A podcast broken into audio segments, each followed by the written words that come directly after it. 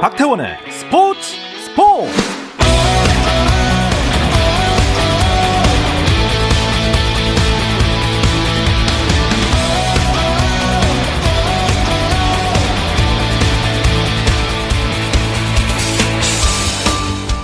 스포츠가 있는 저녁 어떠신가요? 아나운서 박태원입니다. 자, 오늘 이슈들을 살펴보는 스포츠 타임라인으로 출발합니다.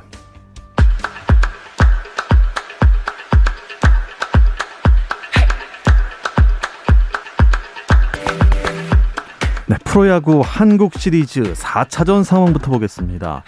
KT의 베테랑 내야수 박경수가 부상으로 생애 첫 한국 시리즈 출전을 3경기로 마감한 가운데 KT와 두산의 대결이 이어지고 있는데요.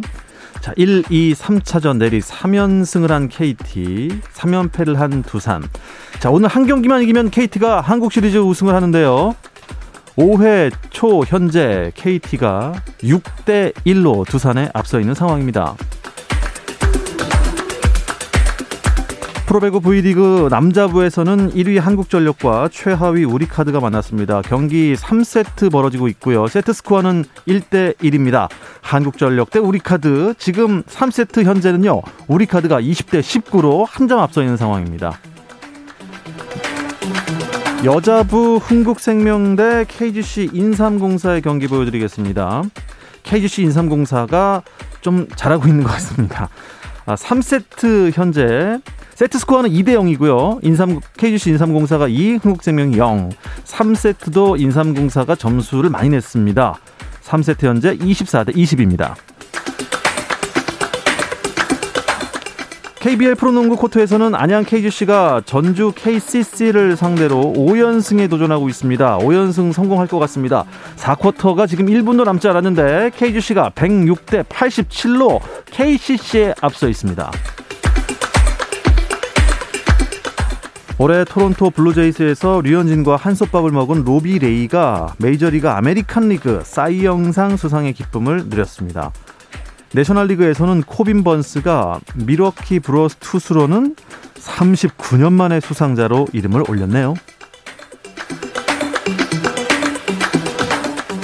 프로축구 K리그 2 2021 시즌 대상 시상식에서 득점왕 부산의 안병준이 2년 연속 MVP로 선정됐습니다. 안병준은 최다 득점상과 베스트 11에도 이름을 올렸는데요. 3관왕입니다. 영 플레이어상은 충남 아산의 미드필더 김인균에게 돌아갔습니다. 미국 프로농구 NBA에서는 피닉스 선즈가 10연승을 이어갔습니다. 피닉스는 데빈 부커가 24득점의 활약 속에 댈러스 매버릭스를 105대 98로 이기고 서부 컨퍼런스 2위 자리를 유지했습니다. 휴스턴 로켓츠는 오클라호마 시티 썬더스와의 경기에서 89대 101로 졌습니다. 13연패 늪에서 빠져나오질 못했네요.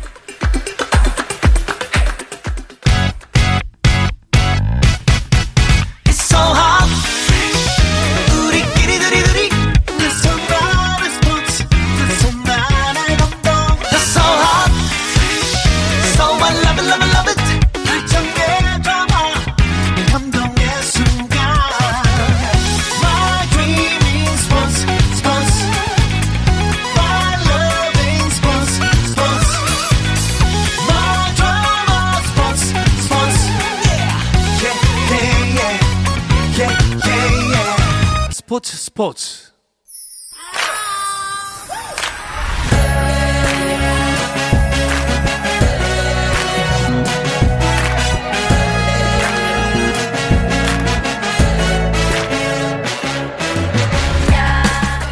목요일에는 해외 축구 이야기와 함께하고 있죠. 라디오의 발롱도르를 꿈꾸는 이건 김정용의 랄롱도르 시작하겠습니다.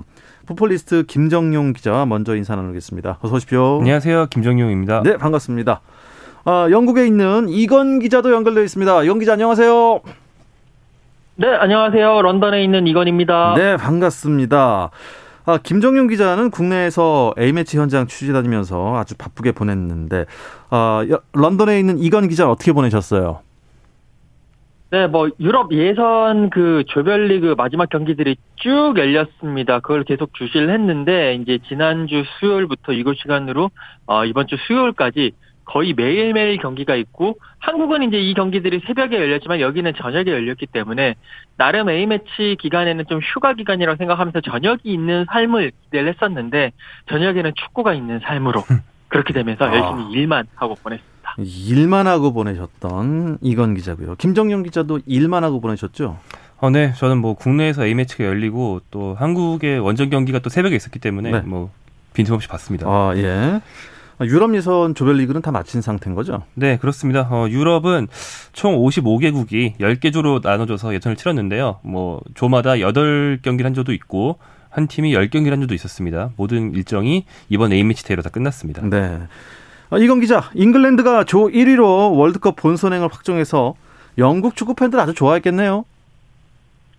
네, 어, 잉글랜드 축구 팬들이 이제 좀 좋아하긴 했는데 특히 이제 마지막 경기를 산마리노 원정 가서 10 대 0으로 야. 승리를 하면서 월드컵 본선 진출, 직행 티켓을 따냈습니다. 그런데 이게 사실 좀 이미 예견된 본선 직행이었기 때문에 약간 기쁨의 정도가 덜했는데 이제 지난달에 열렸던 10월 A매치 끝내놓고 잉글랜드가 이제 2위 폴란드와의 승점 승점 3점 차 1위를 유지를 했었어요. 그리고 11월 A 매치에서 잉글랜드가 상대할 팀이 알바니아 그리고 산마리노 그러니까 다들 최약체 팀이었기 때문에 잉글랜드 입장에서는 이거는 뭐 우리 21세 이하 대표팀이 나가서 이기는 경기다라고 할 정도로 어, 음. 전력차가 심한 경기였습니다. 그렇기 때문에 잉글랜드 팬들은 10월 A 매치 끝나고 우리는 99.9% 월드컵 음. 간다라는 생각을 가지고 있었고 어, 그렇기 때문에 잉글랜드 팬들은 이 승리 뭐 이런 것보다도 이 해리 케인이 얼마나 이번 A매치를 통해서 많은 골을 넣을지 여기에 관심을 많이 음. 쏟았습니다. 특히 이제 해리 케인이 토트넘에서 부진했기 때문에 대표팀에서 골 감각을 키워야 한다. 뭐 이런 말들이 있었는데 케인이 알바니아전에서 3골, 산마리노전에서 4골을 넣으면서 총 2경기에서 7골을 넣으면서 골 감각을 회복을 했고요. 이제 영국에는 잉글랜드 말고 스코틀랜드, 웨일스, 북아일랜드가 있는데 아, 스코틀랜드와 웨일스는 일단 플레이오프로 나갔기 때문에 그쪽 지역, 그쪽 팬들은 그래도 한숨을 돌렸고요. 북아일랜드는 이제 스위스, 이탈리아 이 틈바구니 속에서 분전을 했습니다만 결국 탈락을 하면서 조금 아쉬움을 남겼습니다. 자, 그렇다면 유럽에서는 과연 어떤 나라들이 본선에 직행을 했는지 김종윤 기자 알려주시죠. 네, 총 10개 조에서 각조 1위가 직행하기 때문에 10팀이 직행을 했는데요. A조부터 순서대로 세르비아, 스페인, 스위스, 프랑스, 벨기에, 덴마크, 네덜란드, 크로아티아, 잉글랜드, 독일 이렇게 10팀이고요. 이 중에 제일 압도적으로 올라간 팀은 약간 뜻밖일 수 있지만 덴마크입니다. 어. 덴마크는 9승 1패로 무패는 아닌데 이 1패를 일찌감치 진출을 확정한 뒤에 2군을 내보내서 1패를 당한 거기 때문에 실상 가장 강력한 팀이었던 거라고 볼 수 있고요.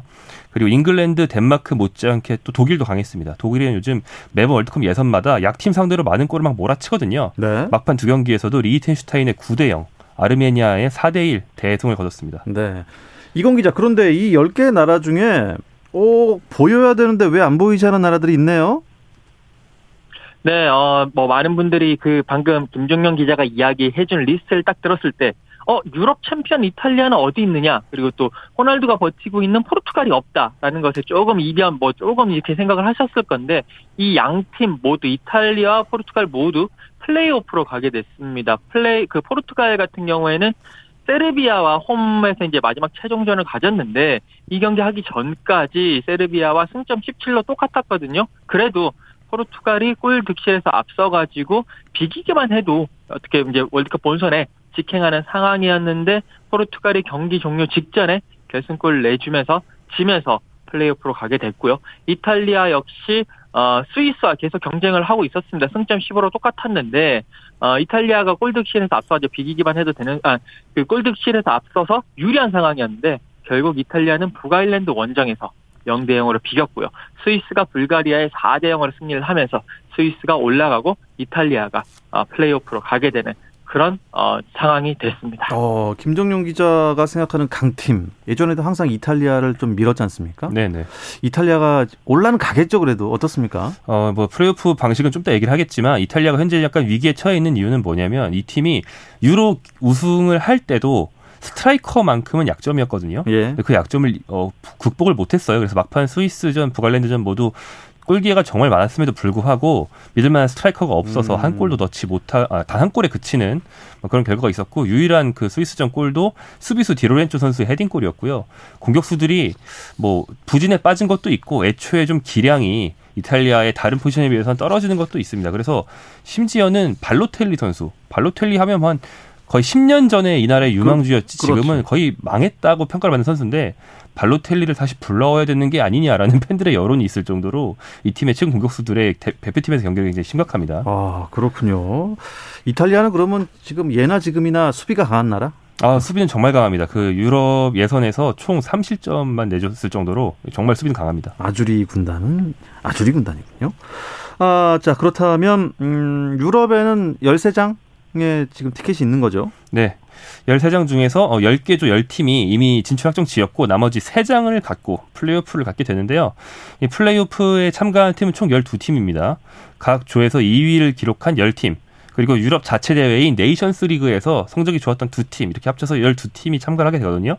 그러니까 플레이오프 12팀에서 3팀이 살아남으니까 4분의 1이 생존해서 월드컵에 또갈 수 있습니다. 음, 이건 기자, 플레이오프는 어떤 방식으로 치러지나요? 네, 지금 이야기한 대로 12개 팀이 나가는데요. 이 12개 팀을 성적 순으로 이렇게 좀 세웁니다. 승점 순으로 줄, 줄을 세워서 상위 6개 팀에게는 시드를 부여를 하고요. 그리고 나머지 이제 6개 팀들에게는 이제 시드를 안 주는데 뭐 포르투갈, 스코틀랜드, 이탈리아, 러시아, 스웨덴, 웨일스가 시드를 받았습니다. 어, 이제 시드가 왜 중요하냐면 이 12개 팀을 4개 팀씩 나눠요. 근데 그 4개 팀씩 나누면 3개 조가 나오죠. 요 조에 시드 팀 두 팀, 그리고 시드를 못 받은 팀 두 팀이 들어갑니다. 네. 그래서 어 이제 대진 추첨을 해서 두 팀씩 이제 토너먼트를 붙이는 겁니다. 그런데 이제 다 단판 승부거든요. 그러니까 시드 팀 대 non 시드 팀이 이제 경기를 펼쳐가지고 단판 승부를 펼쳐가지고 어 시드 팀이 결, 아, 그러니까 이긴 팀이 결승으로 올라가고 그러면 이제 반대편에서 이긴 팀이 올라올 건데 이들 팀이 다시 단판으로 승부를 붙여서 그 승리하는 팀, 그러니까 세개 조니까 각 조에서 한 개 팀이 살아남습니다. 이 한 개 팀이 바로 이 세 팀이 되면서 월드컵 본선으로 가게 되는 음. 거고요. 말씀드린 대로 시드 팀은요 어, 준결승전을 자신들의 홈에서 치르기 때문에 상당히 유리한 어, 그런 상황이 되는 겁니다. 김정영 기자. 근데 유럽에 지금 55개국이 있는데 네. 어떤 팀도 다 월드컵에서 우승할 수 있는 팀들이 많지 않습니까? 네네. 어, 그런데 13장은 좀 적다는 느낌이 안 드나요? 근데 총 32장 중에서 단 한 개 대륙이 13장이라는 것은 뭐 이 유럽의 축구가 가장 부흥한 지역이라는 특성을 감안하더라도 네. 충분히 많지 않나 저는 아, 그렇게 생각을 하고요. 근데 예. 또 가면 갈수록 아시아나 북중미 같은 다른 지역들이 축구가 발전하면서 어, 출전권을 좀 조금씩 가져가고 있기 때문에 예. 예를 들어서 한 어, 아시아 같은 경우가 98년도대에 비해서 한 장이 늘었습니다. 이런 식으로 조금씩 가져가고 있기 때문에 음. 유럽은 뭐 균형을 맞추려 맞출 수 없죠. 저는 그래서 월드컵이 처음 32강부터 시작하지 말고 조금 더 조를 늘려서 아, 네. 그래서 요번 예, 그것도 괜찮은 것 2022년대에 같아요. 말고 26년대부터는 48개국으로 확대되는 아, 그런 그렇습니까? 예정이 있죠. 네. 더 재밌겠네요. 네. 이건 기자, 남미 지역은 어떤가요? 네, 지금 어, 남미 같은 경우에는요, 어, 이제 열, 총 10개 팀이 나와 있습니다. 근데 10개 팀 중에서 본선에 이제 본선 티켓은 4.5장입니다. 이 얘기는 10개 팀들 중에 1, 2, 3, 4위는요, 본선에 직행하고 5위가 대륙간 플레이오프를 이제 들어가서 본선행 여부를 결정 짓는 상황인데요. 어, 지금 경기가 이제 반을 넘어섰고요. 벌써 브라질 1위 브라질이 어, 11승 2무를 기록을 하면서 본선 진출을 확정을 했고 또 2위 아르헨티나도 어, 29점을 기록을 하면서 본선 직행을 확정을 했습니다. 뭐 두 팀 다 전통의 강호답게 일찌감치 본선에 직행을 했고요. 에콰도르와 지금 콜롬비아가 3위, 4위인데요. 에콰도르 같은 경우에는 이제 4경기 남았는데 연패를 당하지 않는다면 네. 본선에 직행할 가능성이 높은 상황이고 어, 콜롬비아 4위 콜롬비아 그리고 이제 9위 파라과이까지 승점 차가 단 4점에 불과하거든요. 그렇기 때문에 남은 4경기 결과에 따라서 이제 나머지 한 장을 놓고 이 여섯 개 팀이 음. 상당히 각축을 벌일 것 같습니다. 남미 배정된 본선 티켓도 많지 않군요. 4.5장밖에 안 되네요. 네. 그래서 현재로서는 개최국 카타르, 유럽에서 10팀, 남미에서 2팀. 그래서 32개 나라 중에서 32 자리가 있는 월드컵에서 13개 나라가 본선 직- 진출 확정 지은 상황인 거죠. 음. 자, 이 남미에서는 우루과이가 월드컵에 못 나갈 수도 있다는 얘기가 있던데. 네, 뭐 우루과이는 월드컵 초대 우승국이기도 하고 예. 뭐 최근에도 뭐 루이스 수아레스 같은 스타 선수들이 있어서 굉장히 강호였는데 최근에 좀 좋지 않습니다. 특히 가장 최근에 열렸던 그 17일 어, 예선 경기에서 볼리비아 상대로 무려 0대 3 대패를 당했어요. 그러면서 최근 예선 5경기 연속 무승 또 4연패를 당했고요. 순위가 7위까지 떨어졌습니다. 음. 아까 이건 기자 얘기대로 4위부터 9위까지는 촘촘하기 때문에 얼마든지 올라갈 수는 있지만 음. 현재 흐름이 가장 나쁜 팀인 건 분명하죠. 예, 그렇군요. 제가 이건 기자한테 그 유럽 얘기를 좀 물어보려고 했다가 음. 아프리카 지역 으로 탐 넘어가 보도록 하겠습니다. 음, 축구 강국 코트 디부아르 이번 월드컵 예선에서 탈락을 했어요. 이건 기자? 네, 어, 코트디부아르가 이제 그 카메룬 야운데에서 펼쳐진 그 월드컵 아시아 지역 예선, 예선 B조 경기가 있었습니다. 그러니까 아프리카 같은 경우에는 총 10개조로 나뉘어서 4개 팀씩 해서 경기를 펼쳐서 각조 1위만 최종 예선으로 진출하는 그런 구조거든요. 네. 그런데 코트디부아르가 카메룬과 함께 D조에 들어갔는데 이 코트디부아르가 카메룬을 상대로 무승부만 거둬도 최종 예선에 올라가는 상황이었는데 결국 0대 1로 패배를 하면서 어 이제 올라가지 못하게 된 탈락을 하게 됐습니다. 코트디부아르 같은 경우는 뭐 예전에 드록바 선수도 있고 했지만 지금 같은 경우에도 세르지 오리에라든지 뭐 많은 스타 선수들이 있는 그런 팀이거든요. 그럼에도 불구하고 결국 어, 불굴의 사자라고 불리는 카메룬에게 음. 어, 패배하면서 이번 카타르에서는 볼 수 없게 됐습니다. 2014년도에도 못 나왔기 때문에 이번에도 이제 한 러시아 건너뛰고 이번에도 못 나오면서 좀 음. 아쉬움을 남겼습니다. 다음번에는 만날 수 있길 바랍니다. 그렇다면 김정유 기자, 아프리카 지역도 출전권 윤곽이 드러났나요? 어, 여기는 아직 드러났다고 말할 수 없는 게 최종 예선 방식이 아시아와 완전 다릅니다. 현재까지 끝난 게 어, 예선 조별리그인데 조별리그에서 10팀이 살아남았거든요. 근데 열팀을 가지고 최종 예선 어떤 식으로 하냐면 두 팀씩 짝지어서 네. 정면으로 붙입니다. 그래서 살아남은 팀 다섯 팀을 남기는 거거든요. 그렇기 때문에 마지막 단계에서 뭐 열팀이쫙 리그를 해서 상위권 팀들이 살아남는 게 아니고 한 팀한 팀씩 1대1로 정면 대결을 붙이기 때문에 변수가 굉장히 많아요. 네. 그래서 누가 올라가고 누가 떨어질지는 음. 아직 속단하기 힘든 그런 상황이죠. 이건 기자, 또 북중미 또 오세아니아 지역도 예선을 하고 있지 않습니까? 네, 어, 북중미 같은 경우에는요, 지금 원래 북중미에도 팀들이 뭐 섬나라들이 많기 때문에 여러 팀들이 있는데 2차 예선까지 끝내놓고 지금 3차 예선을 치르고 있습니다. 3차 예선에 8개 팀이 들어가는데 멕시코, 미국, 캐나다 이런 이제 피파 랭킹 상위 5개 팀은 1차, 2차 예선 안 치르고 바로 3차 예선에 직행을 해놓은 상태고 2차 예선에서 3팀이 합류를 했습니다. 그러면서 8개 팀이 풀 리그로 홈앤어웨이 방식으로 경기를 치르고 있는데 네. 어, 지금 이제 한 7경기 정도까지 했거든요. 그러면서 뭐 미국, 멕시코, 캐나다가 1, 2, 3위를 차지하고 있는데 어, 상위 3개 팀이 직행을 하게 되고요. 한 팀은 대륙간 플레이오프를 하게 됩니다. 오세아니아는 계속 코로나19로 인해 가지고 예선 일정이 연기가 되고 있는데 어, 지금 오세아니아 축구 연맹에서는 피파에다가 이러지 말고 내년 3월에 카타르에 모여서 11개 팀이 다 모여서 그냥 경기를 치러서 한 팀을 가리자라고 제안을 했고요. 그 가려진 한 팀은 이제 내년 6월에 열리는 대륙간 플레이오프에 나가게 됩니다. 네. 아, 아시아 지역은 뭐 우리나라와 이란이 월드컵 본선행에 거의 가까워져 있는데요. 아시아 지역 최종 예선 이야기는 내일 축구장 가는 길 시간에 자세하게 다루는 걸로 하겠고 저희는 잠시 쉬었다 와서 해외 축구 이야기 이어가겠습니다. 당신의 팀이 가장 빛나는 순간 스포츠 스포츠 박태원 아나운서와 함께합니다. 해외 축구 이야기를 나누고 있습니다. 라디오의 발롱도르를 꿈꾸는 이건 김정용의 랄롱도르 듣고 계시고요. 풋볼리스트 김정용 기자, 영국의 이건 축구 전문 기자와 함께하고 있습니다. 아, 이건 기자, 음, A매치 기간 동안 유럽 리그 감독들 노심초사하면서 경기를 봤을 겁니다. 왜냐하면 부상을 당할 수 있기 때문이죠. 콘테 감독은 좀 더 했겠습니다. 네, 안토니오 콘테 감독이 이제 A매치 직전에 팀에 부임을 하면서 경기를 조금 치르다가 자신들의 주전 선수들을 다 각국 대표팀으로 보냈는데 제발 돌아오면서 부상만 당하지 마라, 네. 다치지만 마라. 라는 마음으로 어, 보내면서 뭐 런던에 있는 성당에 가서 기도를 했다라는 이야기도 있는데 어, 결국 그런 콘테 감독의 바람이 통하지가 않았습니다. 지금 이제 콘테 감독이 부임하면서 토트넘의 주전 수비수로 맹활약하고 있는 로메로 선수가 아 이제 그 아르헨티나 대표팀으로 가서 브라질과 경기를 했는데 그 도중에 부상으로 후반전에 교체업되고 말았어요. 그러면서 어, 지금 현지에서 들리는 소식으로는 왼쪽 허벅지를 다쳤다라고 어. 이야기를 하고 있습니다. 예. 어, 지금 뭐 로메로 같은 경우는 리즈 유나이티드와의 경기에 아마 출전하기가 쉽지 않은 상황이고 토트넘 같은 경우에는 지난번 9월 A 매치 후에도 막 주전 선수들의 부상, 10월 A 매치 후에도 각종 부상, 각종 사건 사고 때문에 항상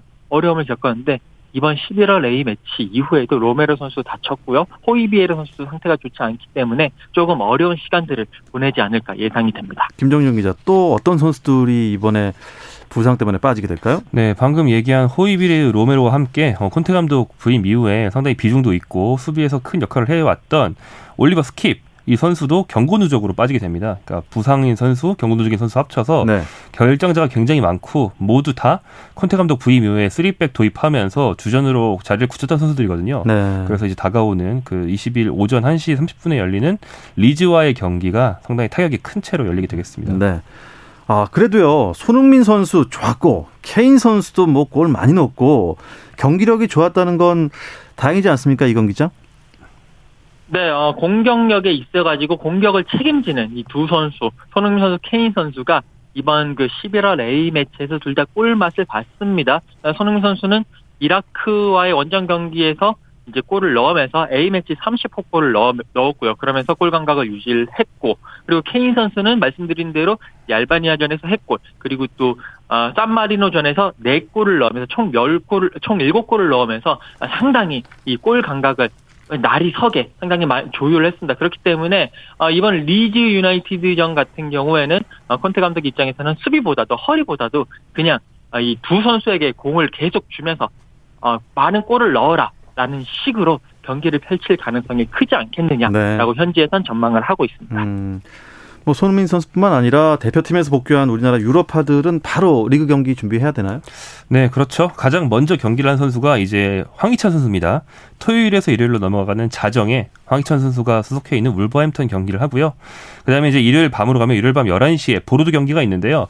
대표팀은 부상으로 못왔던 황의조 선수가 잘하면 부상을 털고 나올 수도 있다고 음. 합니다. 그 뒤로 이제 일요일 밤부터 월요일 새벽에 걸쳐서 뭐 이번에 A매치 데뷔골을 넣은 정우영 선수, 또 김민재 선수, 이재성 선수, 황인범 선수까지 쭉 경기를 한 다음에 1시 30분 토트넘 경기로 넘어가게 되고요.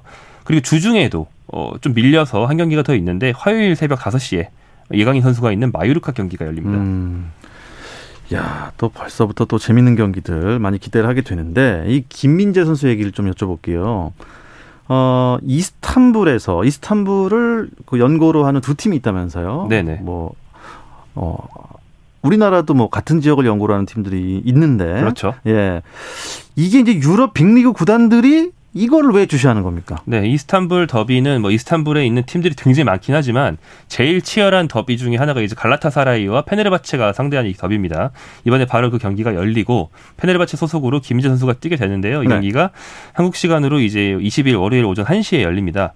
그런데 어 김민재 선수를 비롯해서 이 팀의 이 두 팀의 유럽 어, 빅클럽에서 노릴만 선수들이 꽤 있다. 라는 소식이 와서 어 프리미어 리그와 라리가 등의 많은 빅리그 어... 구단들이 지켜볼 거라고 하고 예. 특히 예. 페네르바체를 좀 최근 부진한데 겨우 지탱하고 있는 게 바로 김민재, 김민재의 파트너로 옆에서 뛰는 헝가리 센터백 어, 설라이 어틸러거든요. 이 두 선수가 관찰 대상이라는 얘기가 있습니다. 음. 이건 기자, 어, 토트넘에서도 혹시 관심을 좀 갖고 있나요?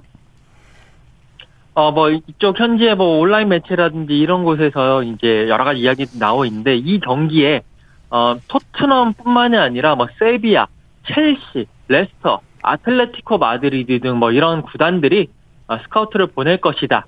라는 어, 그런 이제 보도들이 나오고 있습니다. 근데 이제 이 상황에서 사실 이런 유럽 구단들 같은 경우 큰 구단들 같은 경우에는 이제 서부 유럽을 관장하고 뭐 동부 유럽을 관장, 중부 유럽을 관장하는 그런 스카우트들이 다들 있습니다. 그렇기 때문에 어떻게 보면 이 경기가 또 어, 이스탄불 더비로서 또 많은 또 이제 재미난 경기고 많은 관심을 가지는 경기이기 때문에 어, 스카우터들을 보내는 것은 어떤 경기든지 다 보내거든요. 어, 그 중에 하나일 뿐이고 아직까지는 물론 이제 김민재 선수라든지 설라이 선수라든지 이런 선수들이 각 팀들의 영입 대상 리스트에 올라가 있는 건 사실이지만 그렇다고 스카우트를 보낸다고 해서 네. 이게 바로 뭐 스카우트를 해올 것이다. 라고 예상하기에는 조금은 어, 이제 좀 그렇지 않나. 약간은 조금 자중해야 되지 않나라는 음... 생각 듭니다. 김정용 기자가 보기에는요.